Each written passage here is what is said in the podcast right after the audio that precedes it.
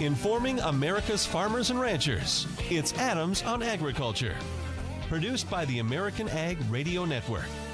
Here's your host, Mike Adams. Hello, everyone, and welcome to Adams on Agriculture. Thank you for joining us and letting us be part of your day. Here we are at midweek, and lots of things happening, so much going on. We have a big show today, plenty to talk about. Uh, yesterday, there was a story that came out uh, talking about what might happen with the new round of market facilitation payments or trade aid. Actually, they're calling it farming support program this time around. And there were some uh, projections of what the amounts might be for for soybeans and corn and wheat. And that led to all kinds of uh, reaction on social media, lots of criticism of a program we do not yet have details on. We're still waiting for those details. But we'll talk about uh, some of the possibilities of uh, what those payments might be, how they're going to base them, and the impacts that could or could not have on, on planting. That's where a lot of the speculation's at. We're going to talk with University of Illinois ag economist Scott Irwin about that on the program today. Also coming up, the latest on talks with China. Uh, are we moving forward or stuck? Have we fallen back? We're going to talk with Erin Ennis, Senior Vice President for the U.S. China Business Council, for an update. And then uh, Yesterday, there was a Senate Ag Committee hearing on uh, climate change, and one of those uh, testifying was former Secretary of Agriculture Tom Vilsack, now President and CEO of the U.S. Dairy Export Council, and he talked about, he stressed the opportunities for agriculture in this uh, in this ongoing debate, and opportunity over burdens for agriculture. So. Um, you know, so often in the past, when these kind of talks have come up about climate change, it usually lead, has led to some type of uh, extra regulation or more burdens upon agriculture. Tom Vilsack stressed we need to look at the opportunities for agriculture. And we'll also get his thoughts on the latest trade issues as well. So, as I said, a busy, busy program. In fact, we're going to start things off looking at trade and exports. Our guest now is Jim Sutter. He is CEO of the U.S. Soybean Export Council. Jim, thanks for joining us. Uh, while we wait to see uh, uh, how much we're going to produce this year as far as the soybean crop, and that's still up in the air because of the uh, delayed planting and the the challenging weather we have this spring. We know we still already have plenty of soybeans in stock that we need to find a home for, and I know you and the, at the Soybean Export Council you're working hard to to find a home for those soybeans. That's for sure, Mike. Uh, thanks for the opportunity to chat with you this morning. You know, uh, last week we had really a, an exciting week. We was kind of exceptional in terms of how many events we conducted around the world. We had five different events on three different continents and had 550 customers of soy. Uh, you know, either current customers of U.S. soy or prospective customers of U.S. soy.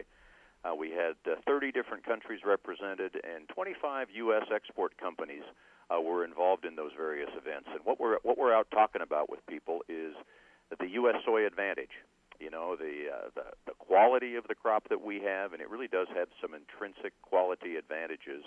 The amino acid profile, the energy content, and then of course the reliable infrastructure that we have uh, is something that's very important and is uh, second to none in terms of soybean suppliers in the world. And then finally, and it's becoming more and more important, the sustainability of U.S. soy, and that's thanks to all the great farmers we have that produce soy in such a uh, conservation-minded, uh, sustainable way. And I know we take it kind of for granted in this country, but it really is becoming more important to buyers around the world and their customers who want to know how their products are produced. Are they are they harming the environment as they as they as they purchase uh, things like soybeans. So, so we have a great message, and so we had a great opportunity, good opportunity to talk about that with many people around the world last week.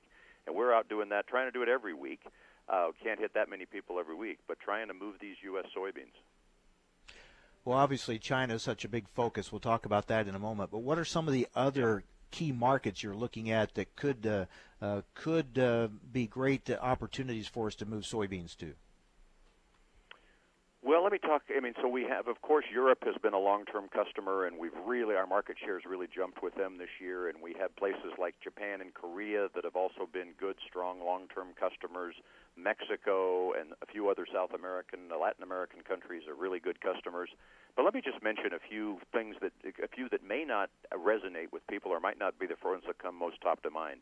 Think of Egypt. Think of Pakistan. Think of Bangladesh all countries that have uh, relatively large populations, relatively low protein consumption today in terms of what their people eat, and uh, really rapidly growing economies, rapidly improving economies. And they're at that spot in their development where, as people's income rises, they want to improve their diet. They want to eat a little bit more meat, they want to use a little more cooking oil, and that is really the sweet spot for soybean demand growth because we can help them produce more meat and we can help them have more cooking oil if they either import soybeans or import the constituents of soy.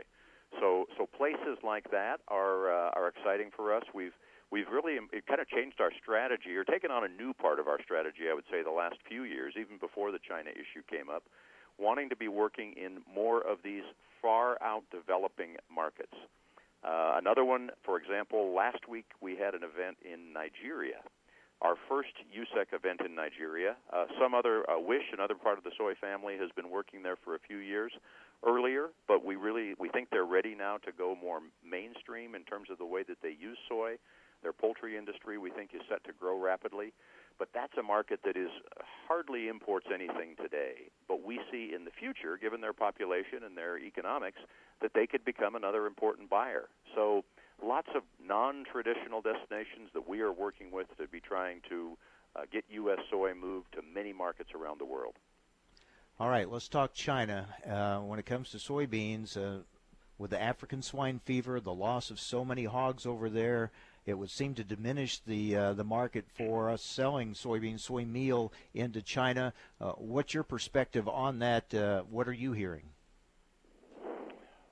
We're hearing that in, indeed total demand in total soybean demand into China will be down this year because of the African swine fever situation, and also I think in part because to China's efforts to minimize uh, protein demand when they were going through the first round of the trade war, when uh, you know when it was clear the U.S. wasn't they were they were not going to import anything from the U.S.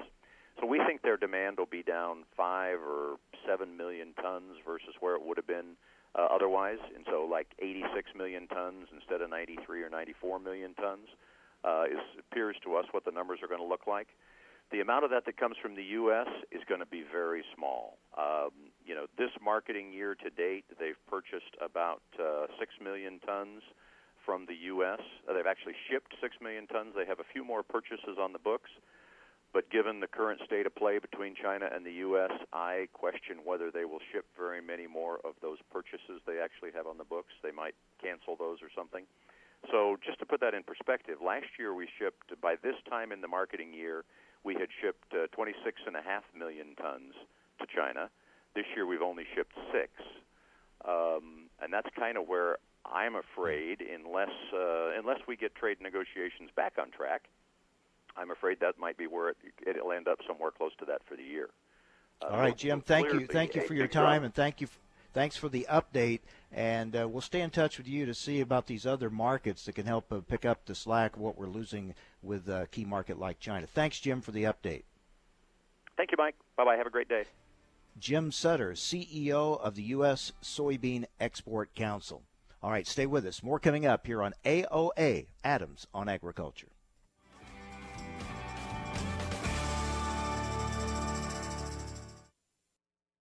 Talk, talk, talk, talk, talk, talk, talk, talk, talk, talk, talk, talk, talk, talk, talk, talk, talk, talk, talk. There's a lot of talk coming from the makers of wheat fungicides these days. And some of them are really talking up some pretty big claims. Talk, talk, talk. But when you eliminate the fungicides that are Johnny come latelys, talk, talk, talk, the ones without a proven track record, talk, talk, and the ones from makers who consider wheat to be just an afterthought, talk, talk, there's really only one left to talk about. The one you know and can trust. Caramba fungicide from BASF. It gives you best in class head scab suppression, top level DON reduction, and excellent control of late season foliar diseases. And all of that gives you a proven yield advantage over untreated infected wheat acres. Caramba fungicide from BASF. For time proven performance you can trust. Everything else is just. talk, talk, talk, talk, talk, talk, talk. To learn how talk, Caramba talk. fungicide can help your wheat's yield potential, talk to your BASF representative. Grow smart with BASF. Always read and follow label directions. Adams on Agriculture, brought to you by Cenex Premium Diesel. Cenex Premium Diesel, diesel that doesn't mess around. Everyone responds differently to change. Some are frightened by it, some try to ignore it, and some are inspired by it. Poet has always shared a true connection with farmers, and like farmers, we see the world differently. We're inspired by change. So when it comes to the challenge of climate change, we see opportunity to make the air cleaner, to make our country safer, to leave the planet we've been given just a little better. Biofuels and oil alternatives, solutions for a brighter, more sustainable world. Get inspired with us. Visit poet.com. Your diesels are your engines of prosperity, so they deserve the best treatment. And with FS Fuel and Lubricant, you'll give them the gold standard. Diesel X Gold High Performance Fuel plus Suprex Gold ESP engine oil.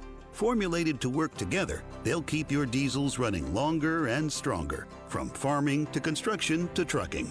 Visit fsgoldstandard.com or talk with your local FS Energy specialist. FS, bringing you what's next. Recently on Adams on Agriculture, talking with Ryan Findlay, CEO of the American Soybean Association, we've heard some people now speculating that the window is closing on getting USMCA passed this year. Do you think we're we're in that tough a shape? I still think that we have some opportunities to, to push it through this year. I know that there's some rhetoric out there and the window's closing and there are some that are getting frustrated about one side or the other doing this or that. But I think if everybody steps back and they realize the importance of Canada and Mexico, they're going to say, hey, this is a good deal. It improves that relationship. It cleans up some issues we've had before. There are a couple of placeholders specifically on biotech that just weren't in the original agreement that are really beneficial. So I think that this is a positive agreement. Agriculture certainly wants it, and we're pushing on members of Congress to say, hey, let's let's move forward with this agreement. For the information important to rural America, join us on Adams on Agriculture. All right, guys, we're ready for our Four Seasons sunroom, and Daddy's gonna get a rec room with refreshments. Oh no, we'll be sleeping under the stars. Mom, what about the one with, you know, the fun? Nice try, little bro. It's a gym. My gym. Hey, Grandma's getting her Four Seasons garden room. Weather tight and still like being outdoors. Maybe a living room. Oh no, wait, a family hub. Yeah! No matter what the budget, the season, or the climate, Four Season Sunrooms let you and your family enjoy the outdoors inside. Call now to hear more about these great offers from the premier manufacturer of sunrooms since 1975. More reasons for Four Seasons now. To find out more, call toll free 800 988 4477. That's 800 988 4477. Call 800 988 4477 today. Adams on Agriculture is brought to you by Cenex Premium Diesel. With Cenex Premium Diesel, you can count on a diesel that will keep your operation in top shape. Information America's farmers and ranchers need to know. Adams on Agriculture. Now, back to Mike Adams.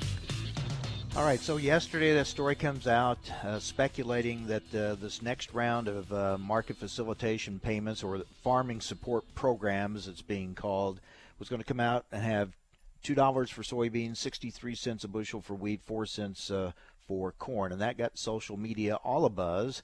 Everybody speculating and talking about it, how that would impact planting, and farmers would plant more soybeans uh, to take advantage of, of those payments but we still don't have the details yet. Still waiting on those. But let's talk about it with Scott Irwin, University of Illinois ag economist. Scott, you you've been uh, busy uh, uh, speculating as well. What are your what are your thoughts on what we're hearing so far on this? Well, again, like you said, all we have is a leaked report, so we always need to uh,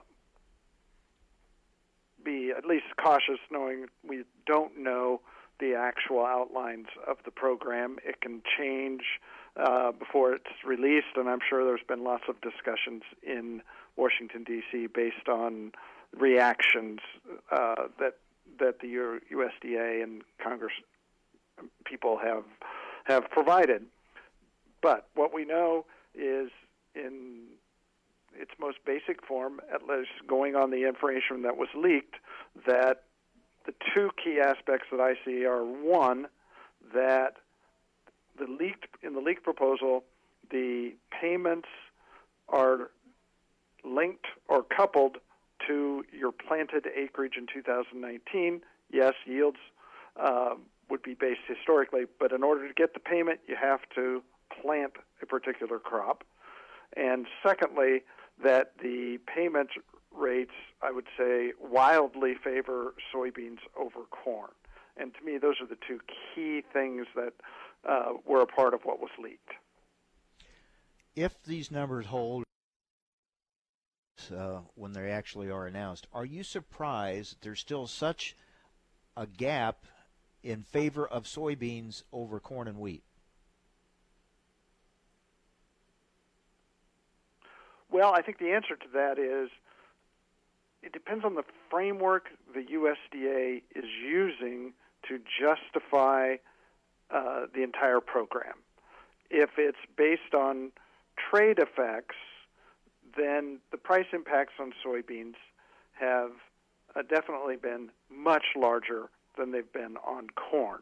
Um, you know, we can argue about the secondary price impacts on corn through the linkage in supply, uh, but that that to me is um, probably um, why there's such a disparity. You know, but what that runs into smack into is this problem of then incentivizing soybeans at a time when that's the last thing we need to do is incentivize further expansion of soybean acreage in the United States in 2019. USDA officials keep saying they don't want farmers to plant for this program. They want to want them to plant for the market. But how how are they going to avoid when you announce a program like this during planting season? How do you avoid it not uh, impacting acres and farmers' planting decisions?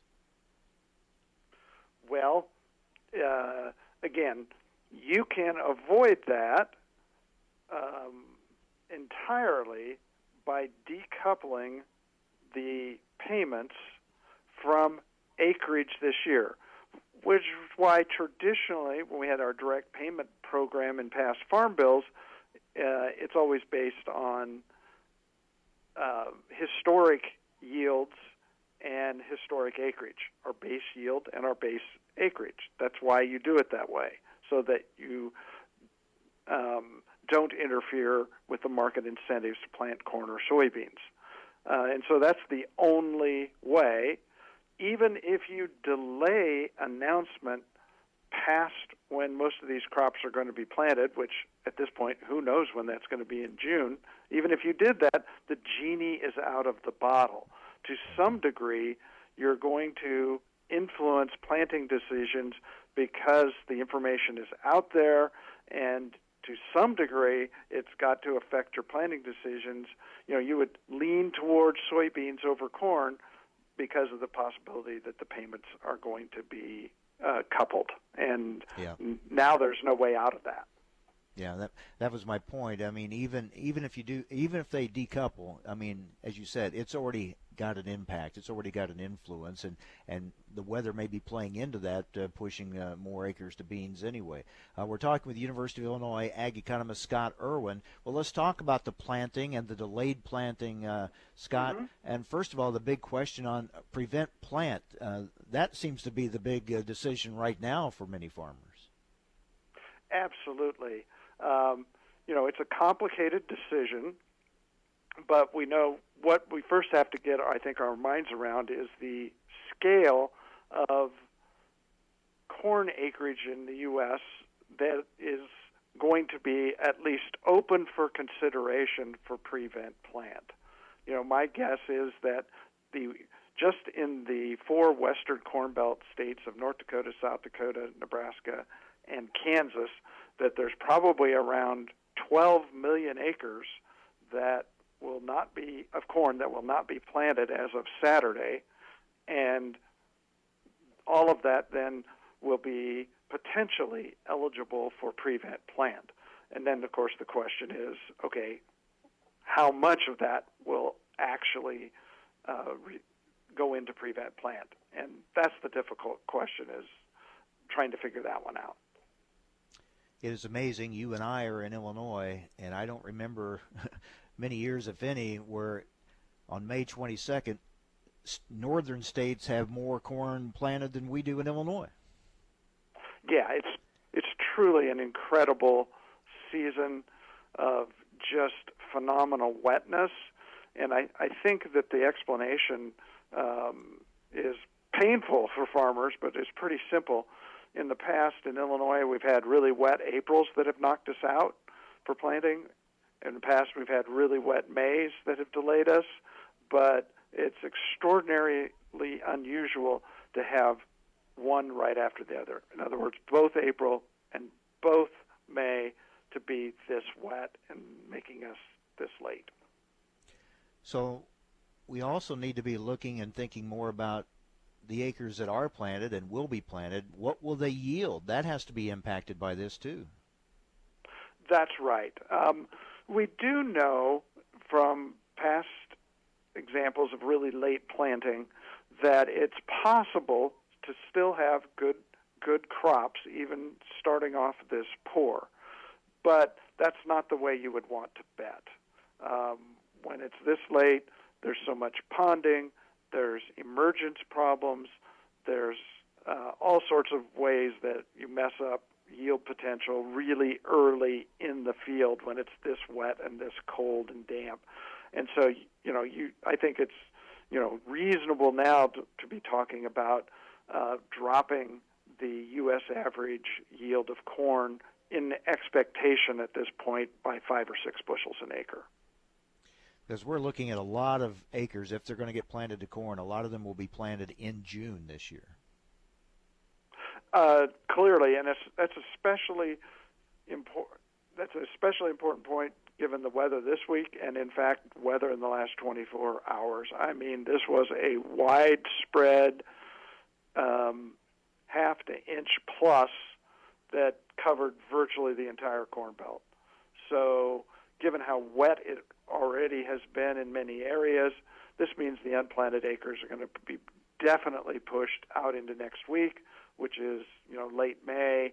So, you know, given the scale of unplanted uh, corn at this point, you know, we have tens of millions of acres of corn that, if it's going to get planted to corn this year, it will be in June, and that's really unprecedented. And that's why I call this the black swan event for planting the U.S. corn crop late this year because we've just really never had. We've been late, this late in mid-May before, but we've never had this much corn likely pushed off into a June planting window um, in in the modern era of U.S. corn belt agriculture. All right, Scott, thanks a lot, and we'll talk again after USDA makes their announcement on their farming support program, and we have the numbers and find out what their uh, formula was, and we'll talk about it then. Okay? Sounds great. Uh, something interesting every day, right, Mike? Yeah, that's for sure. Plenty to talk about. Thanks, Scott. Uh, always, always a pleasure. All right, University of Illinois ag economist Scott Irwin. Well, where do we stand with talks with China? Wow, it seems like we were so close, and now it looks like things have fallen back. What's really going on behind the scenes? We'll talk about it with Erin Ennis, Senior Vice President for the U.S. China Business Council, next on AOA Adams on Agriculture.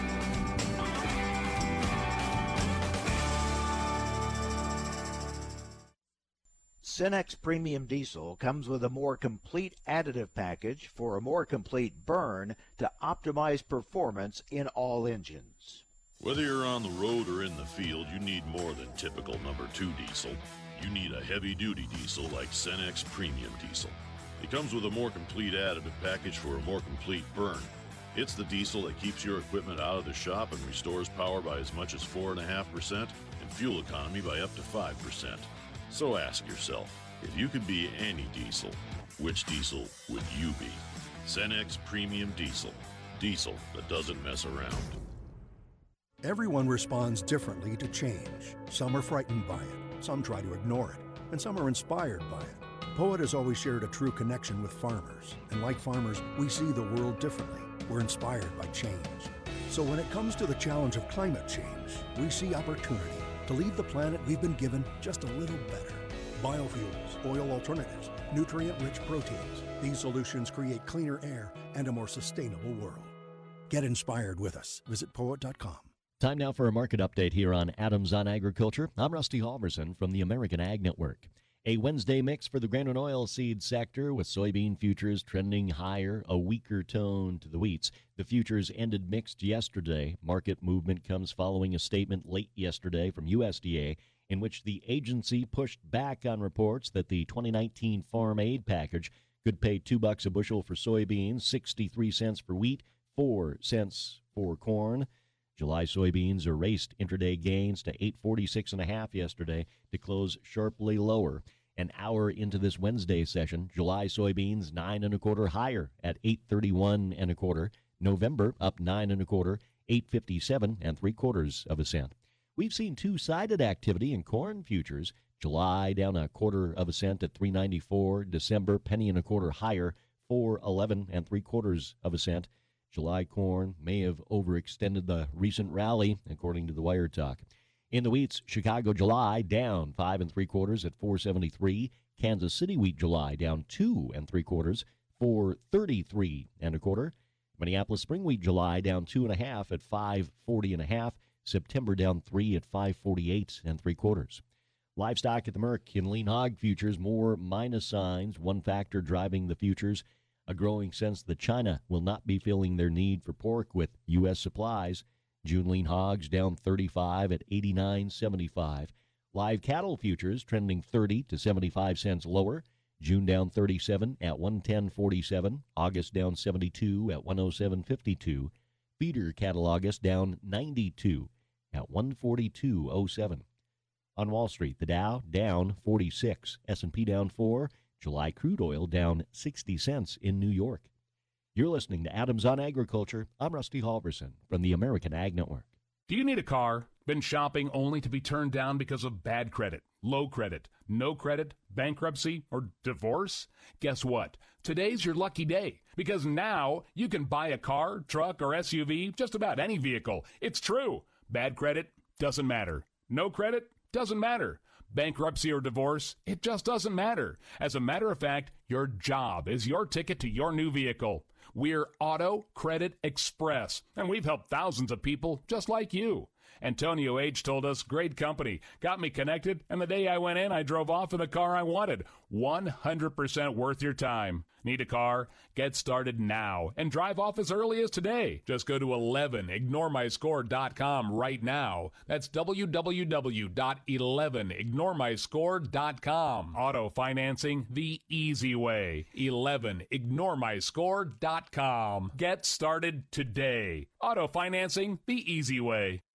Adams on Agriculture brought to you by Cenex Premium Diesel. Cenex Premium Diesel, a more complete additive package for a more complete burn.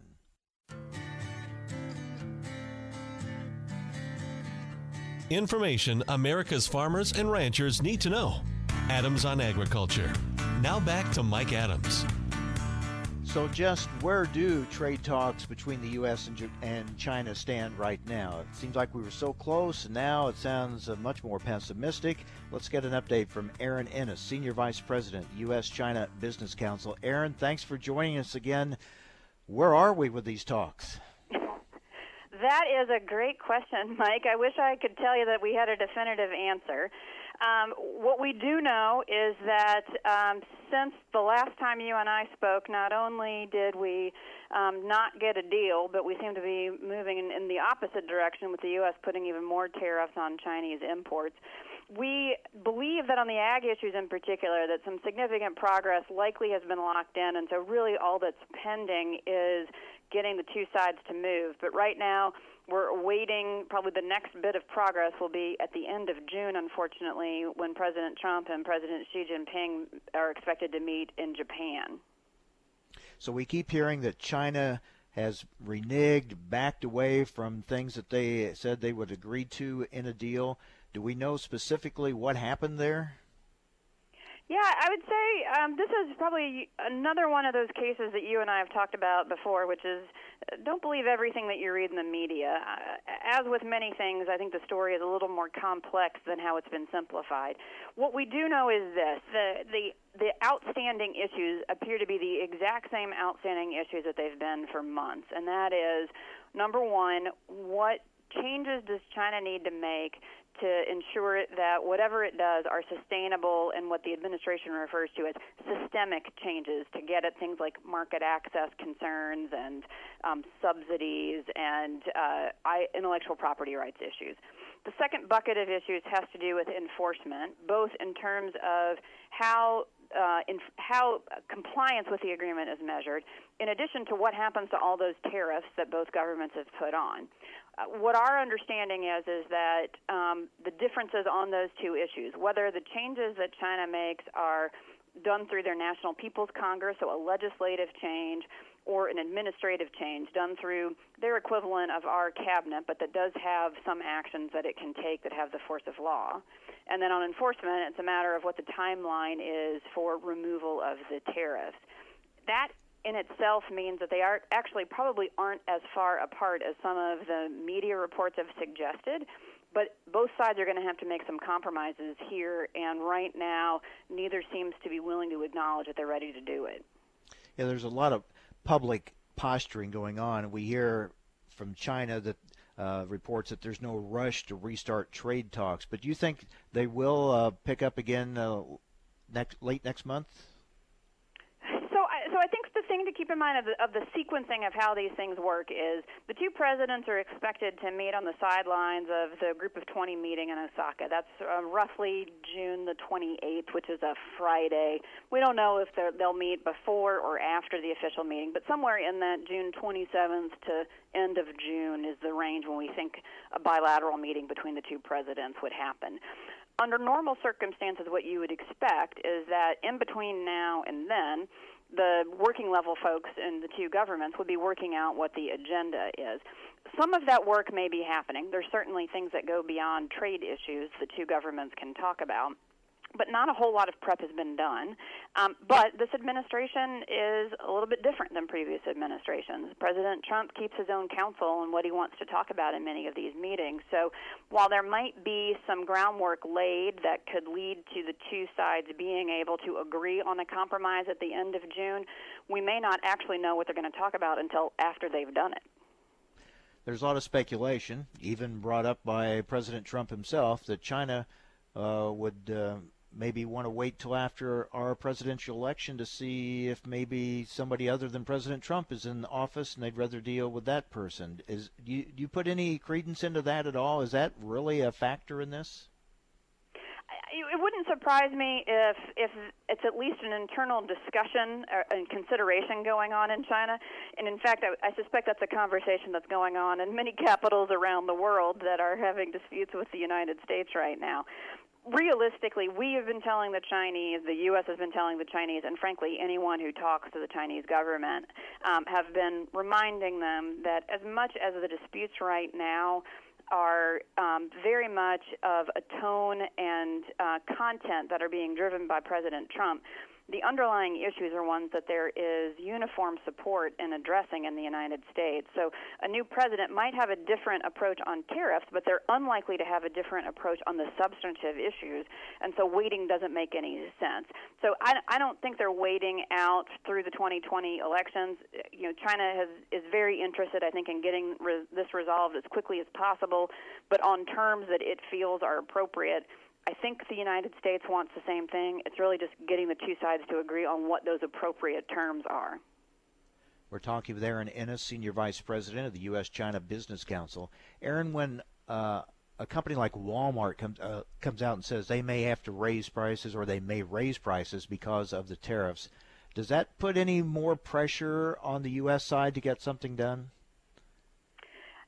Um, I don't know. I mean, at least in Washington, the response to those kinds of comments, and and I would add to that um, the kind of public comments that many in the agriculture community have been putting out since since many of uh, your listeners are the ones who are on the front lines and have been since last March as tariffs began to increase with the aluminum and steel dispute.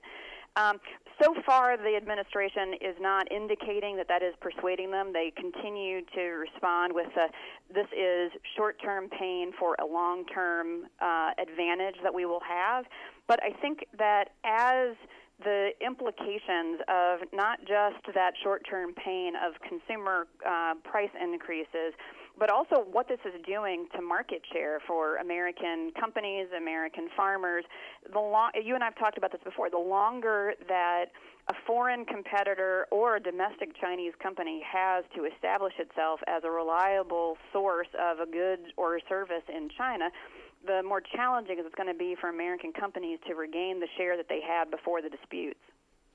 President Trump talks about all this uh, tariff money that goes into U.S. coffers. Uh, can you explain how that works? well, there's certainly a lot of new taxes being collected. Um, you know, the way that it works is you know kind of similar to to what the ag community experiences when it ships its good overseas. Whoever's buying your product probably is paying whatever that tariff on. That's who's obligated for it under international trade rules. Now, certainly in some product categories, we know that suppliers, either in China or the United States, have been able to do what they can to mitigate some of the price pressure, particularly on that third list that had some consumer goods and some chemicals and those kinds of things. But a 25% tariff, so products like agriculture, chemicals that have been hit by multiple lists, those are just simply prices that, that many people either have to pass along to their customer or um, face the fact that they simply are not price competitive in the market. But there's no doubt that the U.S. government is taking in more tariffs. It's really just a matter of who's paying them. What are you hearing about the the impact of African swine fever in China?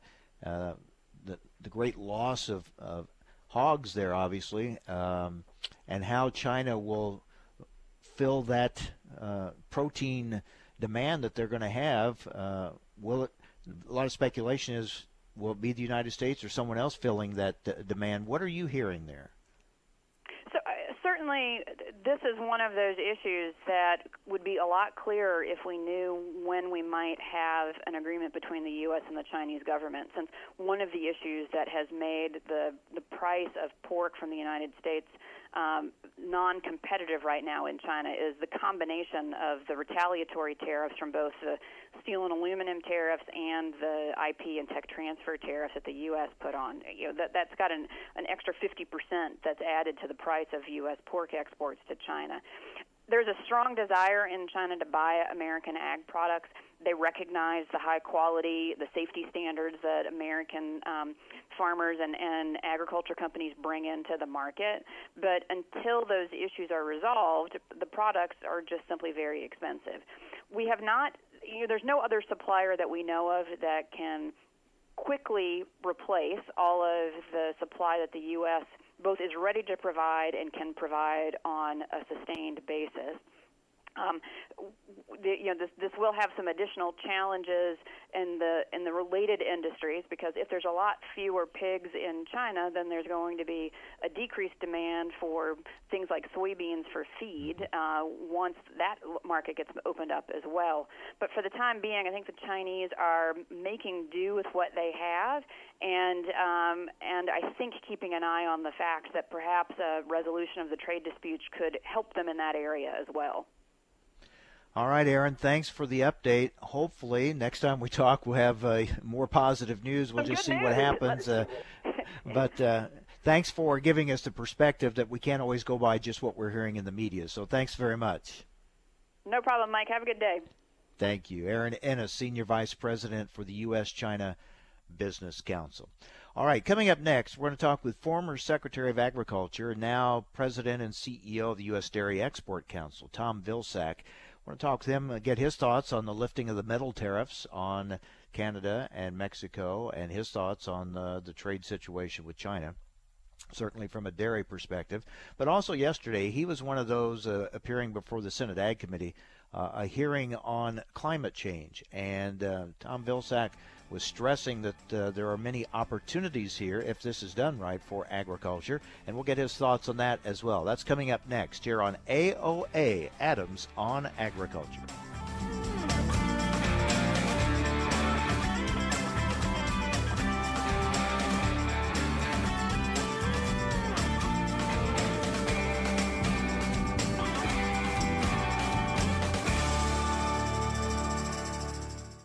Talk talk talk talk talk talk talk talk talk talk talk talk talk talk talk talk talk There's a lot of talk coming from the makers of wheat fungicides these days. And some of them are really talking up some pretty big claims. Talk, talk, talk. But when you eliminate the fungicides that are Johnny come latelys, Talk, talk. talk the ones without a proven track record, Talk, talk. and the ones from makers who consider wheat to be just an afterthought, talk talk there's really only one left to talk about. The one you know and can trust. Caramba fungicide from BASF. It gives you best in class head scab suppression, top level DON reduction, and excellent control of late season foliar diseases. And all of that gives you a proven yield advantage over untreated infected wheat acres. Caramba fungicide from BASF.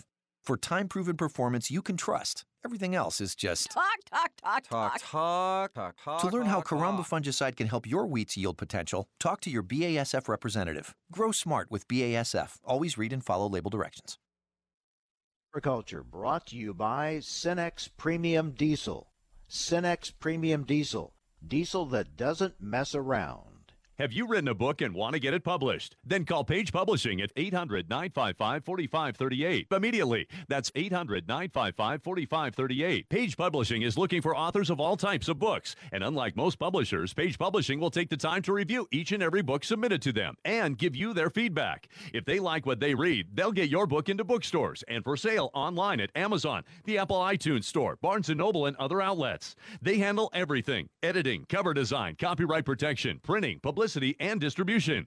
So if you've written a novel, children's book, cookbook, inspirational work, poetry, or a biography and want to get it published, then you need to call Page Publishing and do it immediately. Call 800 955 4538 now for your free author submission kit. Again, for your free author submission kit, call 800 955 4538. That's 800 955 4538. Your road to fame and fortune could very well start with this simple phone call. Call Page Publishing at 800 955 4538 for your free author submission kit. Take a look under your bed. Find stuff under there? What about jobs? No? Now try your basement. There's a pair of overalls that overall you're not so into anymore. A perfectly good laptop that hasn't sat in your lap in months. And even more stuff, but still no jobs? Well, you really have both. See, stuff is defined as household articles considered as a group. Sometimes this stuff is no longer needed. Wait, no longer needed? That can't be right. Because remember those jobs you were looking for? Those are really needed, and they're the stuff inside your stuff even inside that winter coat that moved with you to Phoenix. Our job is to unlock those jobs, and it starts when you donate your stuff to your local Goodwill. Here's how we do it. When you donate to Goodwill, we sell your stuff to provide job training for people right here in your community. So just by teaming up with Goodwill, you help create jobs. And isn't that worth parting with the leftover keytar from your 80s cover band? Goodwill. Donate stuff, create jobs. Find your nearest donation center at goodwill.org. A message from Goodwill and the Ad Council. Everyone responds differently to change. Some are frightened by it, some try to ignore it, and some are inspired by it. Poet has always shared a true connection with farmers, and like farmers, we see the world differently. We're inspired by change. So when it comes to the challenge of climate change, we see opportunity to make the air cleaner, to make our country safer, to leave the planet we've been given just a little better. Biofuels and oil alternatives, solutions for a brighter, more sustainable world. Get inspired with us. Visit poet.com. You're going to need me. You're going to need us. All of us. You're going to need our technical skills, Our math, our engineering skills. You're going to need our help with your water, your air, your food. You're going to need our organizational skills, our problem solving skills. You're going to need our determination, our honesty, our compassion. You're going to need the next generation of leaders to face the challenges the future will bring. And we promise we'll be there when you need us. Today, 4 H is growing the next generation of leaders. Support us at 4h.org. Recently on Adams on Agriculture, we're talking with Iowa Senator Chuck Grassley. Let's talk about USMCA. We've heard labor unions say they won't support it. We've heard Nancy Pelosi bring up uh, some issues. Is this uh, just the normal give and take of this kind of a, uh, you know, uh, before you get to a vote on a big deal like this, or are these legitimate deal breakers that could keep it from passing? If they're talking about going back to the negotiating table with Canada and Mexico, those countries aren't stupid enough to do it. Uh, and if we, if they're proposing that, then they're proposing that we won't have any credibility dealing with any country, including China right now, if we're on the cusp of a good agreement with China. So uh, if they, but if they can do some things by side letters or annexes to the agreement, uh, then I'm willing to sit down and, and talk to them. For the information important to rural America, join us on Adams on Agriculture. Your harvest is your most important asset. It's like money in the bank, and you can get everything you need to store and protect it through one source your FS Grain System Specialist. With any brand of grain system you choose, your specialist will oversee planning and construction to make sure it's done right. And you can count on FS for maintenance too. Contact your local FS company or visit fsgrainsystems.com. It's one more way FS is bringing you what's next. Adams on Agriculture is brought to you by Cenex Premium Diesel. With Cenex Premium Diesel, you can count on a diesel that will keep your operation in top shape. Information America's farmers and ranchers need to know. Adams on Agriculture. Now, back to Mike Adams. And we're joined now by the president and CEO of the U.S. Dairy Export Council, former Secretary of Agriculture Tom Vilsack. Mr. Secretary, good to talk with you again. Thanks for being with us. You bet, Mike. Happy to be with you. I know you, like uh, I get about everybody in agriculture, really happy when the announcement came down that uh, the metal tariffs were being lifted on Canada and Mexico. Absolutely. Uh, big barrier to uh, getting the USMCA uh, to the floor for a vote and hopefully getting it passed through the Congress so we can get the benefits of a uh, a wider a wider open Canadian market, uh, the end of Class Seven, and uh, preserving our number one market in Mexico.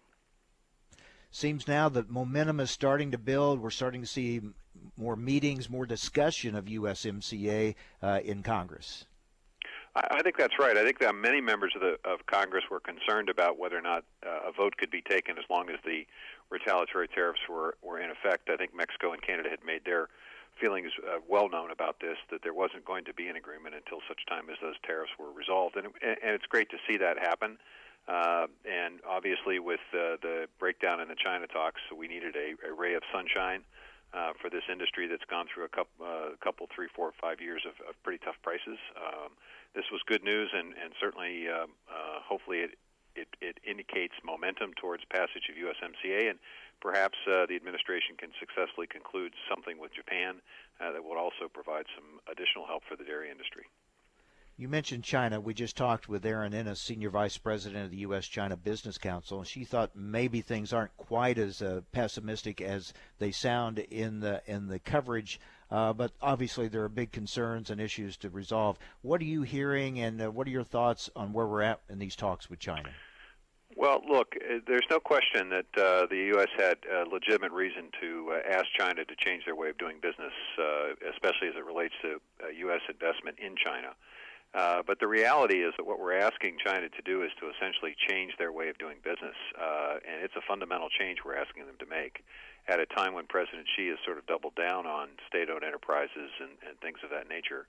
Uh, so I think this is a tough negotiation. I think there's obviously a split within the administration between those who would like to disconnect our economy from China and those who feel that it's still worthy of uh, of a connection. And I think until that uh, dispute is resolved, it's probably going to be difficult for us to eventually get to a place where uh, both China and the U.S. can agree.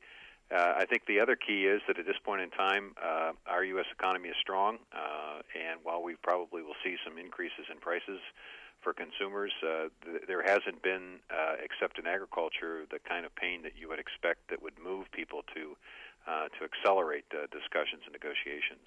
Obviously, the administration is looking at this from the long haul, which is why Secretary Perdue and the folks at USDA are working on yet another trade aid package. Um, and farmers will be the first to tell you that they appreciate uh, the sentiment, but at the end of the day, what they want is, is trade, not aid. So yesterday, the Senate Ag Committee holds a hearing on climate change, and you were one of those um, asked to testify. You spoke before the committee, and you emphasized the opportunities that are here for agriculture, where many times in the past these kind of talks have, uh, quite frankly, uh, to farmers appeared more like burdens, more regulation, and and more, uh, you know, uh, unwanted things. But you pointed out there are great opportunities in this for agriculture. Well, I, think that's right, Mike. Look, uh, dairy farming is tough. Uh, we, we've seen a, a continued consolidation of dairy farms in the U.S. and a a decline of the number of dairy farms, especially among smaller producers, and, and we've got to look for different ways to create alternative, additional revenue streams for dairy farmers and for farmers generally. Uh, to the extent that we can create markets that will invest in land conservation, uh, that creates a new revenue stream potentially for farmers. To the extent that we can convert uh, waste product uh, in in a, a dairy uh, production process uh, or in in a in a farm into chemicals, materials, fabrics, fibers, fuel, energy. Uh, that creates a new opportunity, a new product, if you will, or a new commodity for uh, farmers to be able to sell. So I'm looking at ways in which we can take this uh, this challenging situation and turn it into a series of opportunities to increase investment in research, increase investment in infrastructure to help farmers uh, do the right thing by the environment and do the right thing by their land, and at the same time create additional uh, revenue opportunities for farmers. And I think if we can get to that, then we'll uh, take a look at policies and incentives rather than regulations uh, to encourage the farm community to embrace this. And, and frankly, we're already doing that. Uh, in many respects, the dairy industry has been a leader. Uh, emissions are down uh, within uh, dairy production in the U.S., and that's not true globally. Um, our, our folks have really taken this to task, looking for greater efficiency, and there are just enormous opportunities here. Uh, and I was hopeful that the uh, the hearing, I certainly appreciated Senator Roberts and Senator Stabenow having the hearing, hoping that, that it raises the awareness of, of policymakers that they need to look at ways in which they can encourage the development of pilots or demonstration farms that can showcase all of the technologies that do exist and maybe even try out a few that uh, haven't existed yet uh, as a way of showing the path forward uh, for, uh, for the future. Yeah, it seems like in the past there's not been acknowledgement of what agriculture is already doing and can do. It's been more about, it seems almost like more punishment rather than uh, uh, encouragement. Yeah, and that's frustrating for farmers because they're doing the right thing and they're doing more of it and they're actually getting results. Uh, and our agriculture is certainly less uh, of an emitter than the global agriculture, uh, agriculture in, in, in other uh, locations around the world. The farmers should receive some benefit for this. They should receive some credit for it, and they should receive some incentives and some encouragement to, to go further. Uh, there are opportunities. Uh, you know, there's a tremendous uh, uh, uh, array of products that could be made from manure that uh, that could create a whole new economy uh, in uh, out in the countryside. Um, uh, opportunities for new uh, equipment that will have to be made by U.S. workers. And so uh, it's about jobs, it's about increasing revenue opportunities for farmers, and it's about increasing the, the rural economy generally. Uh, that's the way I think we should look at this, and that's the way I think our policymakers should be directing incentives and, and programs and resources to, to encourage it. Mr. Secretary, always good to talk with you. Thank you very much. You bet. Take care, Mike. President, CEO of the U.S. Dairy Export Council, former Ag Secretary Tom Vilsack. Well, that wraps up a very busy show today. We're expecting uh, uh, much more information on the next round of uh, market facilitation uh, payments, and so we'll be talking more about that tomorrow and also the planting situation. Hope you'll join us right here on AOA Adams on Agriculture.